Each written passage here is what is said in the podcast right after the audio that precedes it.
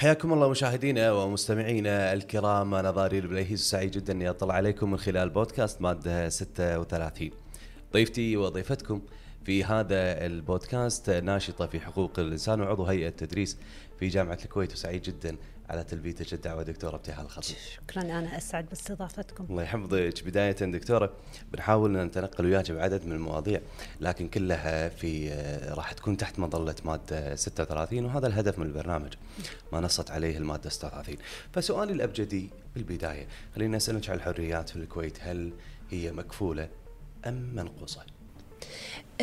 الحريات يفترض دستوريا نصيا مكفولة ولكن آه على أرض الواقع بدأت تنتقص يمكن في الكويت والعالم العربي ككل. من بعد أحداث الربيع العربي ومن بعد الثورات اللي صارت صار في تراجع عام في الحريات.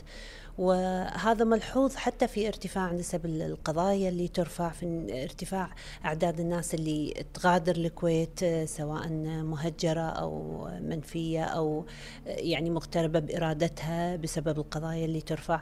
أصبح هناك الكثير من التضييق وهذا حتى ينعكس علينا كتابة وحديثا. يعني تلاقي تلاقي إن إحنا بروحنا عندنا رقابة ذاتية إنك تفكر فيما تقول وتكتب وهذا هذا شيء مضر جدا على فكرة.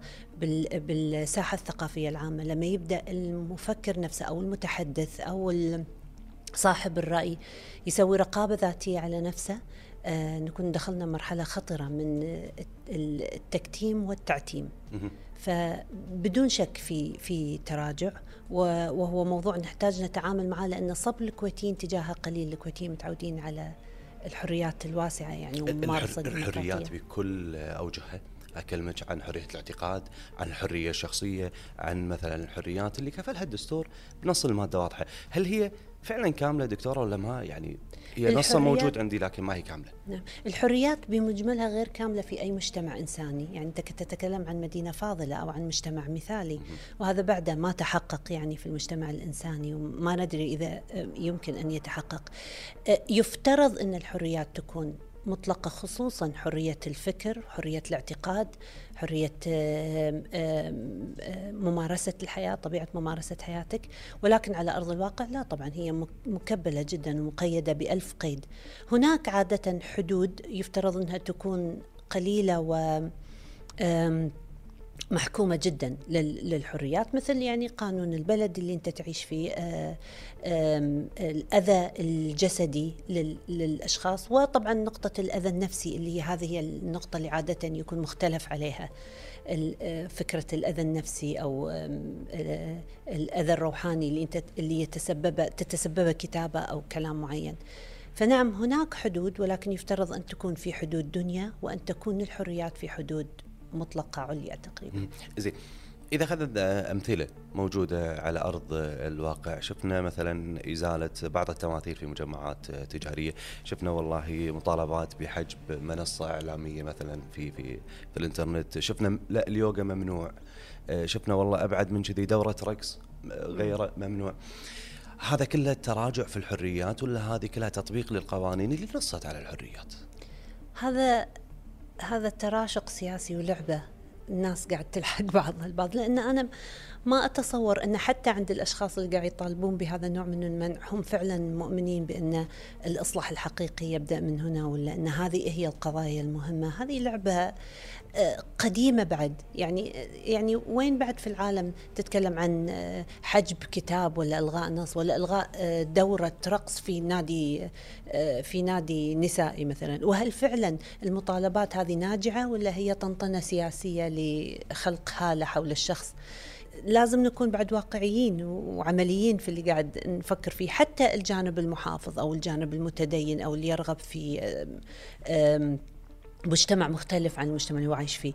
ما في مانع من إنه هو يعلن رأيه ما في مانع من إنه هو يمارس حياته أو تمارس حياتها بالطريقة اللي تبيها. لكن فكرة الحجب والمنع بخلاف إنها اخلاقيا ومبدئيا فكرة مهزومة ومنهارة تماما وتنتفي أصلا مع الأخلاق الإنسانية هي فكرة غير عملية غير ممكنة. يعني شلون بتمنع كتاب؟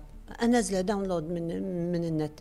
أو كيف بتمنع دورة رقص؟ أسويها في البيت عندي في غرفة مغلقة. يعني فكرة المنع الآن والحجب هي فكره يعني ساذجة مضحكة وتشغلنا على فكرة. هي تنطرح فتشغلنا ننشغل فيها فترة ونطلع اعتصامات. واقول لك هالكلام وأنا بحد ذاتي يعني سويت هذه الأشياء طلعت اعتصام أو احتج احتججت وأخذت من وقتي على شيء يفترض إنه تحصيل حاصل يعني. ما أتصور إن الهدف منها فعليا هو خلق مجتمع مغاير الهدف منها إحداث ضجة سياسية. مو الهدف منها المحافظة على المجتمع. على هويه المجتمع مثل البعض يقول لك أنا الحرية الزايدة ممكن تغير عندي هوية المجتمع. ما أشوف ذلك فعليا لأن أنت لما تطالع المجتمع الكويتي ولا ينفصل عن المجتمع الإنساني هذه الممارسات كانت موجودة دائما. الرقص مثلا هذا جزء لا يتجزأ من تقاليد المجتمع الكويتي والنساء كانوا في السابق في تسجيلات حتى وما قبل التسجيلات يرقصن بالبوشية وبالعبات يعني. الرياضة يفترض أن هي يعني شيء مفيد للإنسان وسواء أتت من منطلقات روحانية أو فلسفية قديمة أو حديثة. يفترض أن ما لها يعني ما ما مفروض أنها تثير هذه الضجة. الكلام اللي قاعد يدور الآن أو منع كتاب مثلا وخصوصا إنك أنت تتكلم عن أشياء نسبية يعني الكتاب اللي أنت قد تراه ممكن يهدم المجتمع ولا بد من منعه. قد قد أراه مفيد. منو المفروض أنه هو يفصل في هذه الحالة؟ والمفروض أن المجتمعات المتقدمة اللي أفرادها متطورين أكثر قادر كل أنه يحكم لنفسه مع ضبط نفسه في المحيط العام. يحدد. مو المفروض أنك أنت اللي تضبطه لأن الحكومة مو أمك وأبوك تضبطك عندما تقرأ وما تشاهد أو ما تمارس في حياتك. الحكومة منظم إداري تنظم علاقتك بالآخرين لكن ما تربينا أخلاقيا. فمحاولة جعل موضوع الحريات والأخلاق يقع تحت المنظومة القانونية ويفرض حكوميا محاولة أقل ما يقال عنها أنها ساذجة مضحكة في هذا الزمن. أيضا من التبريرات اللي تطلع عادة آه، وفي في نص المادة 36 في آخرها آه، بعد كل هذه الضمانات والكفالات الحريات آه، اشترطت أنها تكون مرهونة بنص القانون.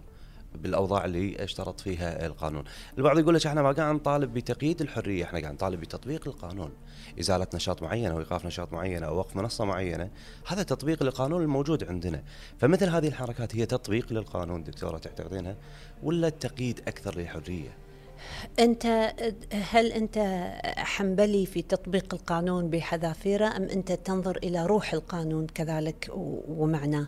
لأن القانون حمال أوجه مثل مثل أي نص آخر يمكن أنك أنت يعني تنظر له بأكثر من من من زاوية.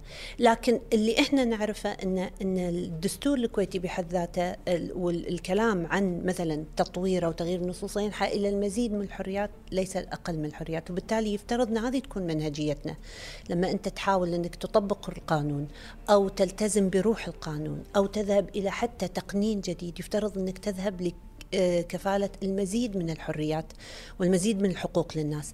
مو بالضرورة هذه الحريات والحقوق تعجبك بل مو بالضرورة حتى تشعر أنها الأصح أخلاقيا بالنسبة لك. لكن يفترض أنها تضمن حقوق الآخرين في أنهم يعيشون بنفس مساحة حريتك بنفس حقك في اختيار حياتك.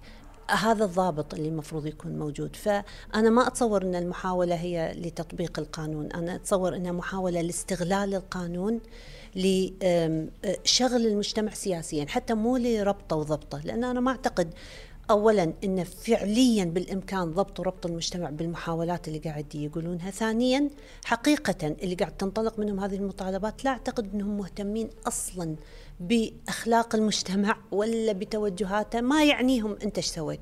لأن يقول لك اطلع برا سوي اللي أنت تبيه مو معنيين بك وبأخلاقك هم معنيين بالسيطرة على المجتمع اللي هم فيه أو بإظهار صورة من صور السيطرة أو بالترويج السياسي لأنفسهم. عندنا نقص تشريعي في موضوع الحريات تعتقدين في نقص تشريعي نحتاج إن نطور قوانين نزيد قوانين. إذا قلنا كلها لصالح الحريات لكن في عندنا نقص؟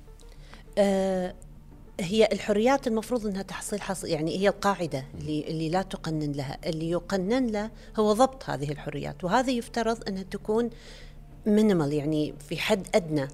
إحنا اليوم عندنا إيش كثر؟ سبع ثمان قوانين تتعامل مع المسموع والمرئي والمكتوب وال والإنترنت أو وسائل التواصل إلى آخره. يعني عدد إحنا عندنا مهيب من القوانين.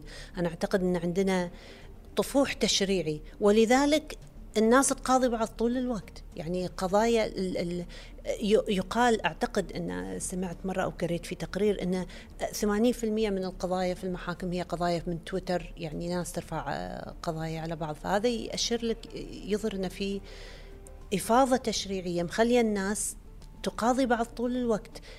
عوضا عن انه يكون هناك ثقافة وفهم فكرة الحدود والحريات وتمرين للروح إنها تتقبل الآخر المختلف وتتقبل مو بس رايه تتقبل حتى اسلوبه في الحياة. قد لا يعجبني ولكن لابد إنه يكون له مساحة بجانبي. ما عندنا هذا التمرين لا عندنا عصي قانونية قاعد نلاحق فيها بعض ونبي يعني ننتقم فيها من بعض ونعلن الانتصار على بس بعض. بس عندنا المساحة اللي ممكن آه على الأقل يعني مساحة من الحرية المطلوبة اللي يمكن مو موجودة عند طبعا البعض. طبعا. طبعا أكيد بالكويت ما زالت طبعا مساحة الديمقراطية والحرية فيها تمام. خليني أطلع أكبر من الكويت وأتكلم عن المنطقة بشكل عام. بعض التجارب في المنطقة وبروح وياش تحديدا في الجمهورية الإيرانية الإسلامية. أه، نجد بين فترة وأخرى بعض الحركات الاحتجاجية اللي تظهر بعض المظاهرات اللي تطلع قد تطفو فترة معينة وتموت. هل آه، من خلل معين هناك؟ هل في نقص في الحريات عندهم هناك؟ هل في أمل إنه ممكن الحريات في يوم من الأيام توصل الصوت اللي يبي يوصلونه؟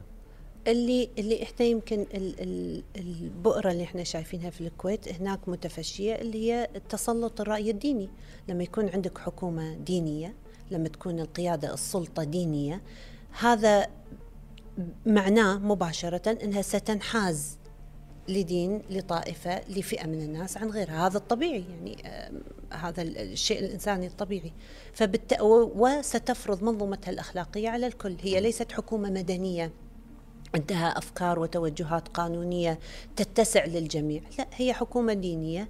أفكارها تتسق مع دينها وطائفتها آه، فبالتالي تقمع أعداد كبيرة من الناس. راح تظل تطلع حركات وت... وتختفي وتطلع وتختفي إلى أن ينفجر الناس بالأخير. وهذا شفناه عبر التاريخ البشري يعني ما أتكلم استنتاجا لشيء. هذا موجود عبر التاريخ البشري وضع شفناه. نعم. وضع طبيعي اللي قاعد تشوفينه. المشهد وضع طبيعي في المشهد القمعي الديني اللي قاعد يصير. ولذلك إحنا دائما نحذر أو يعني أقصد المفكرين حوالينا دائما يحذرون من الدولة الدينية السلطة الدينية. السلطة الدينية هي أحد أشكال سلطات القمع. هناك سلطات قمعية أخرى بالتأكيد لكن السلطة الدينية آه، بالتأكيد هي سلطة قمعية وبالتأكيد هي مرعبة لأن إزالتها وايد أصعب. أنت تقدر تزيل سلطة لا دينية قمعية لكن السلطة الدينية تخوف الناس يعني في, في الإنسان يفكر ألف مرة قبل يثور على السلطة الدينية لاعتبارات الدين والعقيدة إلى آخره متى تموت الحرية عند الإنسان؟ خلاص يشعر أن أنا ما ماني بعادة لي حرية ولا بقول رأيي ولا بحد يسمع سؤال ممتاز تعتقد إنها تموت أصلا الحرية عند الإنسان؟ مع ما ضغط. آه اي هو مع الضغط واستمرار التخويف والقمع. في ناس يعني تحيا وتموت بدون ما تمارس حريتها هذا بالتأكيد. لكن هل ماتت الرغبة؟ هل ماتت الشهوة للحرية داخل الروح؟ ما أتصور أنها ابدا تموت, تموت يعني لكن في ناس طبعا تستسلم للخوف ولظروفها وفي ناس لا تلام ظروفها جدا آه، قمعية ومرعبة. كوثر زين آه، بتكلمنا إذا اتفقنا على أن العنصرية هي مرض. شنو أسباب آه، هذه العنصرية وشنو أسبابها؟ يعني بالتأكيد هي مرض عاطفي أتصور عاطفي يعني العنصرية. طبعا طبعا هي مليئة بالعواطف العنصرية ما لها عقل الإنسان العنصري ما عنده فعلا منطق قاعد يفكر منه هو مليء بالعواطف وال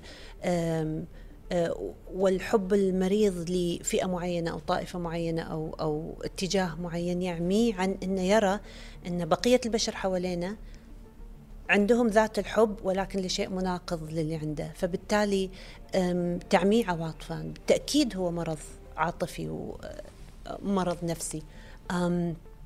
ومخاطرة كبيرة جدا لأنه هو تهييجي. يعني الإنسان العنصري يقدر يهيج البقية. والعنصرية لذيذة. يعني شلون فيها نقول نشوة. تفرغ اي فيها نشوة وتفرغ الغضب اللي داخلك. يعني أنت مثلا غضبان من خدمات الدولة تشعر إنك ما قاعد تحصل الخدمة ال- ال- الطبية اللي تحتاجها. ال- الشوارع كلها ضيجة وزحام عندنا خدماتنا أصبحت رديئة. بدل ما أقول مثلا الحكومة وين صرفها وين آه، تطويرها البلد إحنا صار لنا آخر 30 سنة شنو مدى ال- التطويرات اللي حدثت؟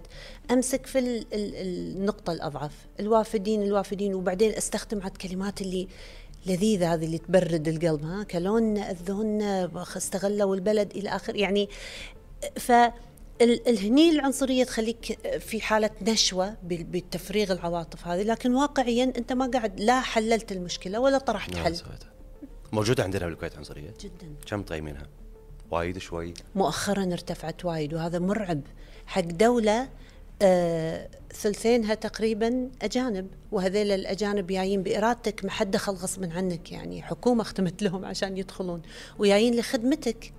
إذا ما شعروا أنهم موجودين في بلد يعني محب ويستقبلهم برحابة صدر ويقدم لهم أعلى درجة من الخدمات مدام أنت قادر مدام هي دولة مقتدرة وعندها إمكانيات ليش ما أريح مواطنيني و ال- ال- ضيوفي وأعطيهم أعلى خدمات لأن راحتهم مثلا سلامتهم الطبية بتنعكس على الكويتيين. لما عندك أجانب وما يتلقون رعاية طبية مو قادرين عليها وبالتالي مرضى طول الوقت شنو بيعيشون بيعيشون في قمقم؟ بيعدون الكويتيين اللي في نفس. المجتمع. فبالتالي أنت يعني هني لازم تفكر فعلا في في ال- في الموازنة هذه. آه، إحنا دولة نحتاج إن إحنا نكون رحبة ومضيافة لأن اليوم لكل كويتي آه، واحد ونص مقيم يخدمونه تقريبا يعني بمعنى الخدمة يعني يقدمون خدمة للدولة يعني. آه، فالمعادلة غير متزنة. أكيد في مشكلة في التركيبة السكانية ولكن إلى حين حلها من الخطر جدا إن إحنا نخلي العنصرية تمسكنا. بس ال- المشكلة في التركيبة السكانية ممكن تزيد عندي العنصرية، يعني إذا قلت شنو أسباب هذه العنصرية اللي قاعد تزيد؟ على كلامك في الكويت تحديدا عندنا بالفترة الأخيرة عندي عدد من الجاليات آه لكن العنصرية قاعد تزيد، شنو الأسباب اللي قاعد تزيد هذه العنصرية؟ هل والله الخلل في التركيبة السكانية؟ خلل في قضية معينة، شو اللي قاعد يخليه قاعد يزيد؟ هي مجموعة الأسباب. يعني رقم واحد الرقم. الر- يعني زيادة الرقم. اي ارتفاع نسبة ال- المقيمين الكبير جدا هذا شيء طبيعي؟ لا غير طبيعي طبعا ولذلك هو يتسبب في مشكلة. تمام. آه، الاعتماد الكبير على الخدمات الخارجية عوضا عن الاعتماد على لأن هذه دائرة كبيرة والكلام فيها حساس جدا. آه، لازم نتساءل هل الكويتيين فعلا مؤهلين في كل مناحي الحياة أنهم يقودون البلد؟ إذا ما في تأهيل تام يعني ما في إمكانيات تامة وين الخلل؟ في التعليم. تمام. وهذا أنا أقول لك يا أنا جاية من المنظومة التعليمية وأقول لك إن إحنا نستقبل الناس خريجين المدى خصوصا في الفترة الأخيرة كورونا آه، في مشاكل تعليمية غائرة عميقة يعني. أنت تحتاج جيل- جيلين يمكن عشان تصلحها.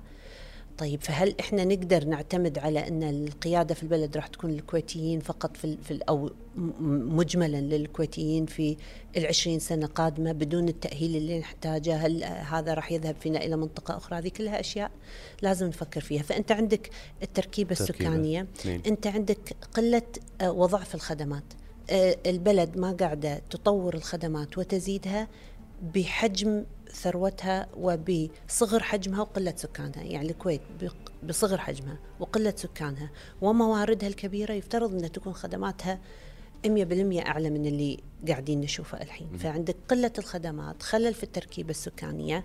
أم وأنا أعتقد أن في أسباب عالمية بعد. يعني لا تنسى مثلا أن لما جت إدارة ترامب رفعت الحس العنصري وخلته آه، مجهر به. يعني بعد ما جت ترامب بدت الناس تقول أشياء كانت تقولها في جلسات مغلقة صارت لا تستحي يعني لا تخجل منها تقولها علنا لأن إذا ترامب قالها رايت. وإذا الناس يعني تفاعلوا معها هذا معناته هذه شجاعة.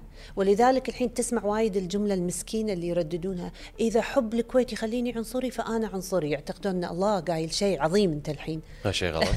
طبعا غلط. ما يصير أكون عنصري حق الكويت. لا ما يصير تكون عنصري حق أي شيء تحب بلدك وتذوب فيها طبعا ولكن لا تكون عنصري في حبك لأحد. ما يصير أنا أنا عنصرية في حب آه، ولدي فإذا يا عندي في المحاضرة اعطيه إيه؟ لأن أنا عنصرية في حب في حب ابني. هل هذا عدل؟ آه، آه، إنك تحب وطنك يختلف عن إنك تنقد دولتك. الدولة هي إدارة تدير شؤونك. ما له علاقة بالوطن اللي تموت في حبه وتموت من أجله. أنا أكلمك عن الدولة عن الإدارة. تكون عنصري في حبها ونقدها. زين شو استفدنا؟ أنت تشوف غلط أمامك وما ما تتكلم عنه لأنك ما تبي تكون آه، آه، إلا عنصري في حب بلدك لأنك ما ترضى كلمة عليها. طيب كيف بنصلح إذا إحنا ما حد يقول شيء لأن إحنا عنصريين في حب بلدنا؟ جملة فاشلة وليس لها معنى أصلا. وتنشر كلمة العنصرية على أنها كلمة إيجابية وهي كلمة سلبية وسيئة جدا. بكل أوجهها. بكل أوجهها. يعني ما في حال من الأحوال المطلوب مني أني أكون في عنصري؟ يعني لا أتصور متى متى المفروض أني أكون عنصري؟ طول ما أعتقد ما أعتقد ابدا ممكن تكون عنصري ولكن ممكن تنحاز لفكرة هني تغير كلمة العنصرية إلى تمسك مبدأ آه لكن طالما هي عنصرية فهي فهي سيئة جدا. تمام، ذكرت التعليم وأنت أكيد دكتورة من صرح تعليمي وتمثلينه في جامعة الكويت، بتكلم عن آه، التعليم بشكل عام في الكويت، هل تعتقدين أن عندنا في نقص آه، في موضوع الحريات، آه، في موضوع العنصرية، في موضوع حتى التثقيف أكثر في نبذ العنصرية مع الأجيال اللي قاعد تت يعني تتعاقب علينا جيل بعد جيل. كان فهمهم هالموضوع العنصرية ولا في نقص عندنا فيه؟ أنا أعتقد أن عندنا مشكلة عميقة في المناهج الدراسية. كل مناهجنا تحتاج لإعادة آه، غربلة ومراجعة بما فيها حتى المناهج العلمية وهذا ما يعيب أحد. يعني القصة الشهيرة للولايات المتحدة لما روسيا أطلقت أول آه، صاروخ آه، إلى الفضاء سحبت كل مقررات الكيمياء والفيزياء. وأعادت وأعادت صياغتها. أنا أدرس هالشيء حتى لأن آه، أدرس طلبتي عن الفنانة في تاريخ الفن في منهج تاريخ الفن. الفنانة اللي أعادت رسم كل التجارب الفيزيائية في كتاب الفيزياء. فهذه يعني آه، تم توظيفها في هذه المرحلة لما أعادوا تقييم المناهج هذه وعانت من عنصرية لأنها كانت امرأة وكانوا الرجال في ذاك الوقت غير قابلين إن امرأة هي اللي ترسم وتصور التجارب الفيزيائية. أه، فأنا أتصور إن المشكلة تبدأ من المناهج الدراسية. أه، مناهج التربية الإسلامية ومناهج اللغة العربية فيها ثغرات خطيرة يعني تدهورت جدا من المرحلة مثلا اللي إحنا كنا ندرس فيها وفيها فيها ترسيخ لمفاهيم ضد الدولة. يعني منهج التربية الإسلامية يقول لك الديمقراطية حرام والشورى حلال البنوك حرام البطاقة الائتمانية حرام. طب هذه وزارة التربية ماشية ضد وزارة التجارة أو وزارة هذا منهج إسلامية بالتربية؟ إي منهج التربية الإسلامية. يعني أو مثلا فصل كامل عن عن الجن. إنزين إحنا شلون عارف أنت شنو معلوماتك عن الجن يعني؟ أو أم أم أو مثلا الكلام عن المرأة يعني هذا بروحه يحتاج يمكن بودكاست آخر عن وضعية المرأة في التربية الإسلامية. بشكل سيء يعني المرأة فتنة من أهم مصادر الفساد. كان في درس يعزز فكرة أن المرأة آه، تتبلد مشاعرها وتفقد قدراتها العقلية مع الحيض والحمل. يعني أنا لو شاب صغير وقاعد أقرأ منهج التربية الإسلامية يتهيأ لي المرأة هذه شيء غريب كذي كائن غريب أخاف منه وما يعني هذا فعلا الانطباع اللي تخرج منه.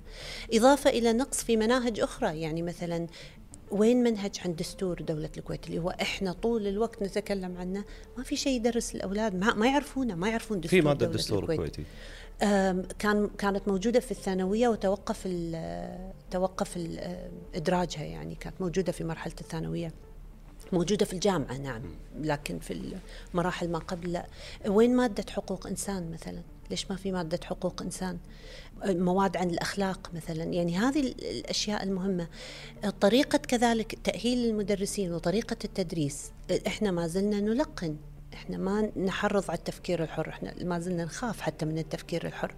ففي يعني في حالة تلقينية. أنا مثلا أتلقاها في الجامعة لما يجون الطلبة أنت شنو تبين؟ قولي لنا أنت شنو تبين عشان إحنا نكتبه لا مو أنا شنو ابي أنت شنو تبي تقول أو أنت شنو تبين تقولين. هذه الفكرة وايد صعبة لأن فكرة التفكير الحر والإبداع مو يعني مو موجودة مو مغروس حتى شكل الفصل الدراسي تلاحظ شلون شكل الفصل الدراسي؟ باص.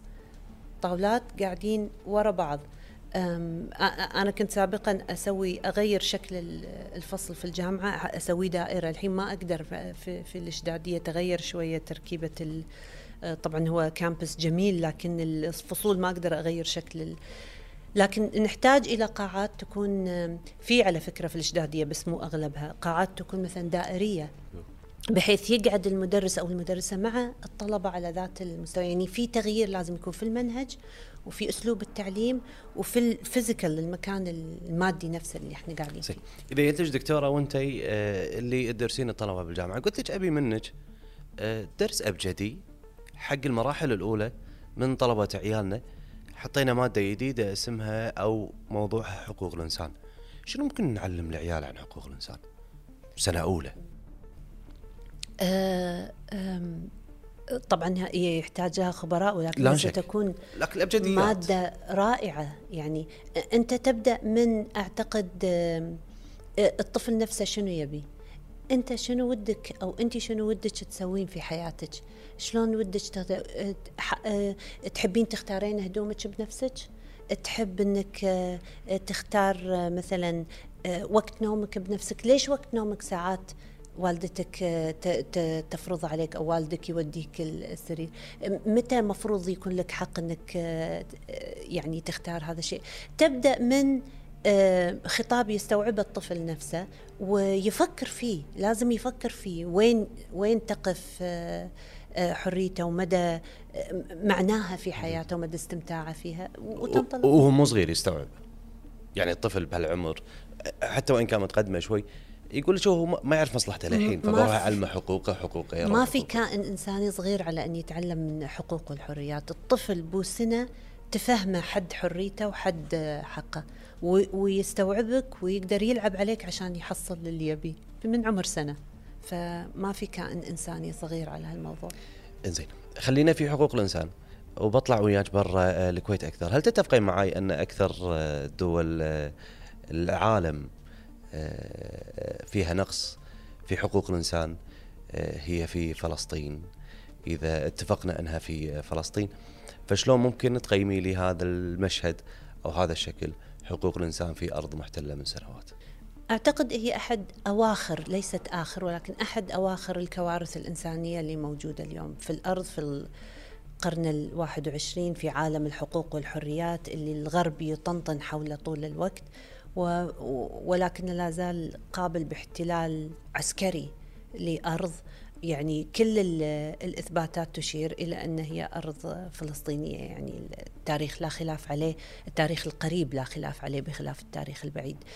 اللي قاعد يحدث أمام مرأى العالم آه، أطفال آه، تعبر آه، نقاط تفتيش مدججة بالسلاح عشان تروح مدارسها. يعني هذا بحد ذاته اغتيال نفسي للطفل.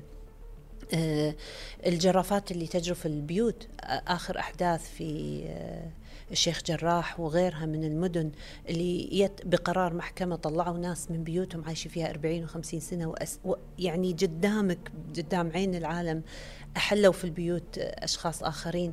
كارثة إنسانية بكل ما تعنيه الكلمة وإشارة إلى ضعف ما زال المجتمع الإنساني إن المجتمع الإنساني على قد ما هو تقدم وتطور هو ما زال أمام مصالحه وسياساته آه، ممكن ممكن في القرن 21 تبقى كارثة كذي موجودة في في منتصفه في قلب العالم مستمرة؟ مستمرة طبعا وبشكل مخزي وبتكالب حتى الأطراف اللي كانت في السابق مع القضية اليوم بدأت تتكالب عليها إما يأسا وإما رضوخا لمصالح نقدر نقول ماتت حقوق الإنسان في فلسطين؟ خلاص ما في حقوق للانسان هناك. نقدر نقول إنها إنها في الإنعاش ولكن ما راح تموت ابدا. يفترض ان إحنا نظل نحاول يعني إلى آخر إلى آخر نفس. يفترض أن العالم كله يحاول. القضية الإنسانية هي مو قضية عربية ولا قضية إسلامية هي قضية إنسانية عامة. واللي يقبل بهذا الوضع أنا أعتقد عندنا أوكرانيا الآن يعني حدثت الكارثة بنفس بنفس المنهجية والعالم كله قام على الأحداث اللي صارت وعلى الاحتلال الروسي. وهذا بين حجم التناقض وال ومدى تحكم السياسة يعني في, في الهيبوكراسي اللي اللي يحكم العالم كله في التعامل مع الظلم اللي قد يقع على شعوب عن شعوب أخرى. يعني السلطة السياسية أهم من حقوق الإنسان أحيانا. دائما. دائما. للأسف دائما طبعا. حتى في أعرق الديمقراطيات حتى في المؤتمرات مؤتمرات حقوق الإنسان اللي تصير ترى الموضوع وايد في مقايضة. يعني قول شيء طيب عني أقول شيء طيب عنك. يعني قليلة هي المؤتمرات ويمكن للمؤسسات الأصغر اللي تكون حقيقية وعميقة في تحليلها لكن المؤتمرات الكبرى اللي تجتمع فيها الدول حك ظهري وحك ظهرك بهذا الموضوع شيني وشيلك. إيه؟ ببقى في نفس هذا الملف في حقوق الإنسان لكن برجع للشأن المحلي تحديدا.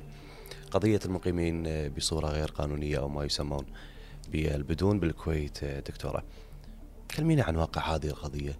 تحت مظلة حقوق الإنسان. طبعا اولا قانونيا هي مشكلة أن تسميهم مقيمين بصورة غير قانونية. أه، هو لفظ يدين الدولة ولا يدينهم. لأنه مقيم بصورة غير قانونية يعني لازم يبعد مو؟ إحنا عندنا قانون إقامة وقانون الإقامة يقول إذا مسكت أحد في الشارع منتهيه إقامته شو تسوي فيه؟ تبعده. تمام. ببساطة.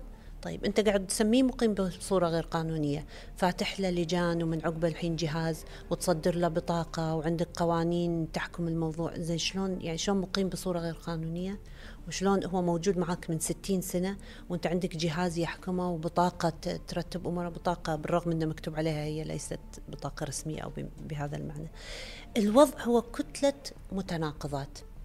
شيء يعني ما له راس ما له ريول كذي قضية مثل كرة الثلج من من أربعينيات القرن الماضي ما زالت آه، تدحرج. نعرف أن أسباب بدايتها أسباب في في مجملها في معظمها لا علاقة لها بالأفكار اللي تروج. الكثير من الأفكار الرائجة عنها خطأ. فكرة أن ما كان عندنا بدون تخلوا عقب الغزو. فكرة خطأ من عمقها من جذرها. ليش؟ لأن العديمي الجنسية كانوا موجودين من أربعينيات ومن من بداية تأسيس الدولة. هو لما يا قانون الجنسية ينظم الموضوع ناس قدمت ناس ما قدمت ناس تم إبعادها لأسباب ضغائنية بين العوائل ناس أشياء كثيرة كان في بدو رحل ما زالوا يتنقلون فما قدموا على الجنسية أسباب كثيرة. الفكرة أن القضية موجودة من من بداية تكوين دولة الكويت التكوين الحديث لدولة الكويت من انتقالها من إمارة إلى دولة أو قبل ذلك. وفكرة أن البدون صاروا عندنا من بعد غزو الكويت هذا غير حقيقي. وفكرة أن الأغلبية أتت عبورا للحدود هذا كذلك غير صحيح. وإذا كان في أي من هالإدعاءات صحيح فاللوم على الدولة. مو حامية حدودك. ما خذيتي إجراءات صحيحة من 30 أو 40 سنة. وأي دولة مدنية يقيم عليها أحد 30 أو 40 سنة يستحق جنسيتها. يعني ما أعرف دولة مدنية أخرى في العالم أحد يقيم في أرضها هذه السنين وما ياخذ ما ياخذ جنسية. اللي قاعد نشوفه اليوم هي ممارسات تشبه ممارسات فترة الحرب العالمية الأولى. يعني إذا تنظر في تاريخ الدول الأوروبية في فترة الحرب العالمية الأولى لأن كان في ناس تتنقل بين الدول وصارت صراعات وحروب. فمثلا اللي طلعوا من ألمانيا راحوا مثلا عاشوا في بريطانيا أو فرنسا كانت ألمانيا تسحب عنهم الجنسية فيصبحون عديمي الجنسية. بس البريطانيين والفرنسيين ينظرون لهم على أنهم ألمان فما يبونهم. هذه الأشخاص وقعوا في الشقوق في الفتحات اللي بين الدول, بين الدول. الفتحات التشريعية اللي بين الدول. عندنا مشهد مشابه يعني يعني طبعا مختلف تماما لأن إحنا البدون مو مو نتاج حروب البدون هم موجودين في الكويت من بداية تأسيسها من نفس عاداتك وتقاليدك وأصولك ودينك ولغتك كلها. آه لكن أنا أتكلم انه صارت شقوق كذي تشريعية وأصبح آه في اتهامات اتهامات بأنهم ينتمون لأصول أخرى. زين والكويتيين من وين يعني؟ من ذات الأصول. ليش تت ليش هي تهمة إنك أنت تنتمي لأصل آخر؟ هي الاتهامات مو إنه ينتمي لأصل آخر الاتهامات إنه عندك مستند في أو أو أو جنسية أو جواز في مكان آخر. تمام الحجة على من ادعى وإحنا نبي مصلحة البلد. أنت تقول إن فلان عنده عندك له جنسية وجواز رح له. انشد على إيدك. البدون نفسهم اطلعوا مظاهرات عند الجهاز المركزي رفعوا لوحات أحيلونا للقضاء. ليش ما يبون يخلون القضاء طرف في المعادلة؟ أنا ودي أفهم هذه النقطة اللي ما حد راضي يرد علي فيها. اعرضوهم على القضاء.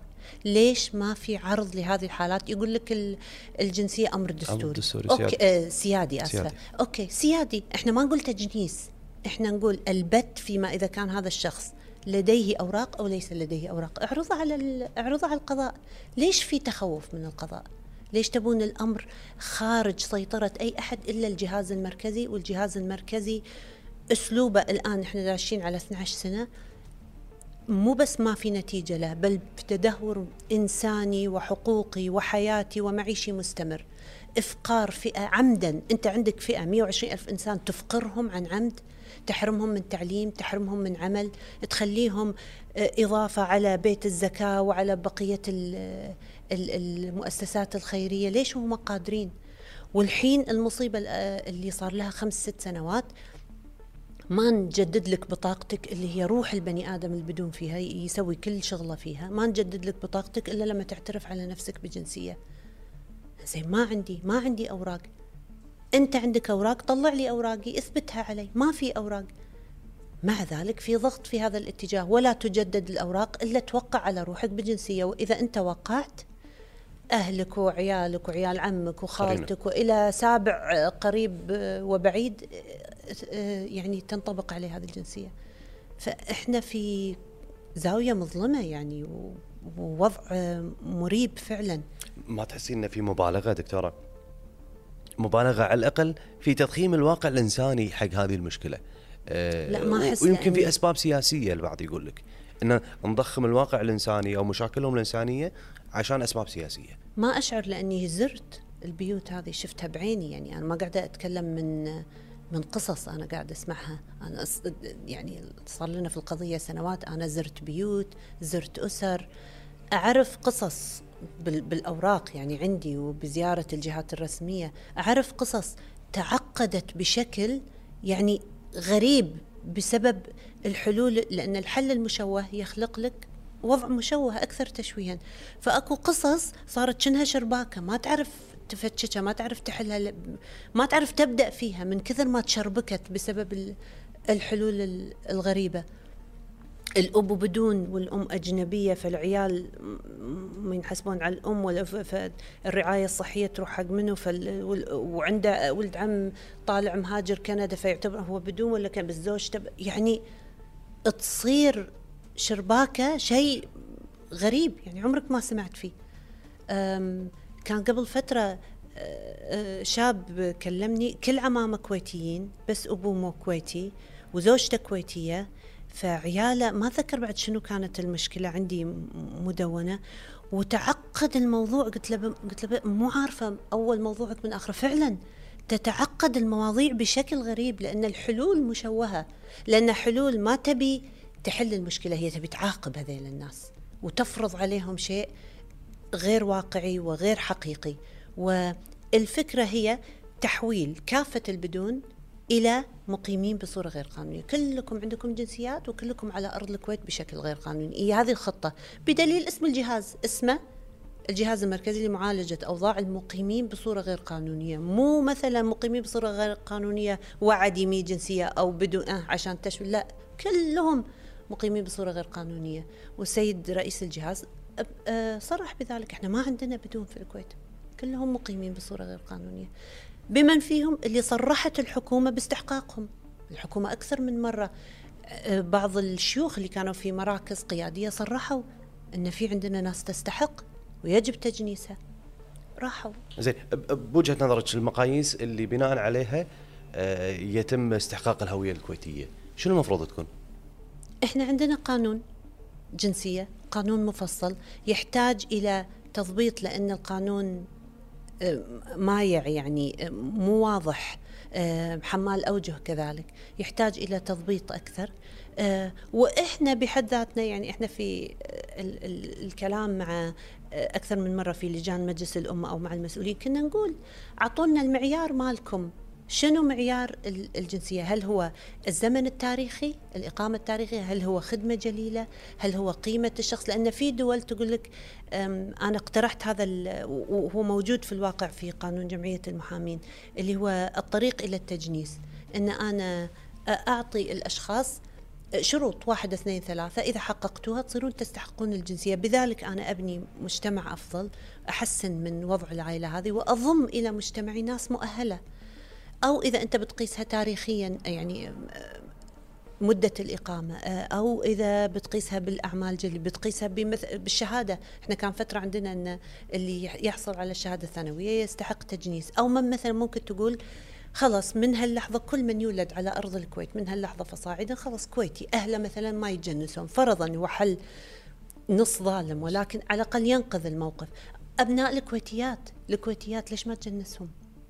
هذيل بنات البلد عايشين على الأرض يخدمونك هني ما يعرفون أرض غير هذه الأرض وفي النهاية هي مواطنة وهذا يعني موضوع بروحه شائك جدا في حلول عملية وسريعة ما حد يعني ما في توجه رسمي آه، أو أو آه، حكومي فاعل لتبنيها. تمام، في آخر أسئلتي ودي أسألك عن بعض الحالات اللي شاهدناها في الكويت الانتحار لبعض آه، البدون.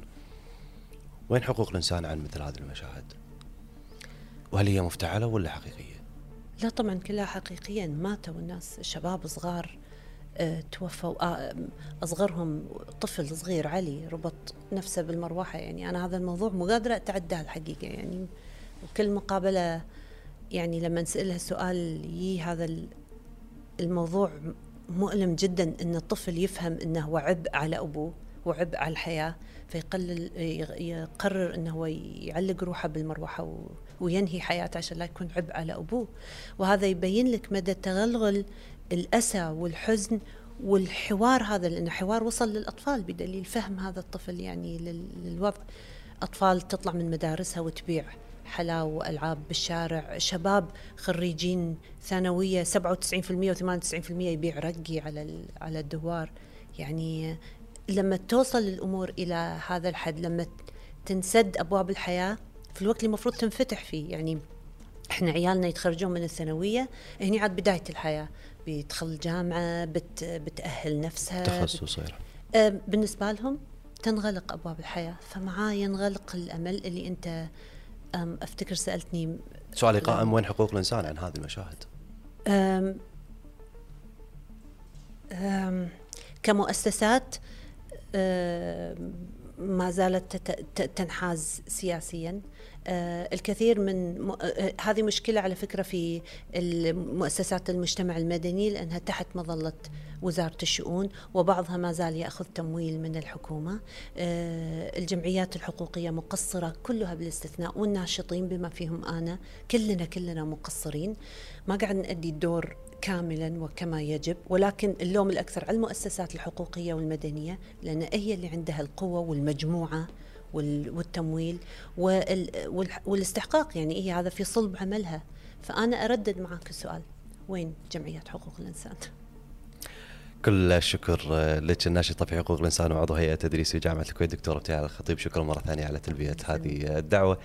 كانت هذه ضيفتي وكان هذا بودكاست مادة 36 نلتقيكم في حلقات قادمة. في أمان الله.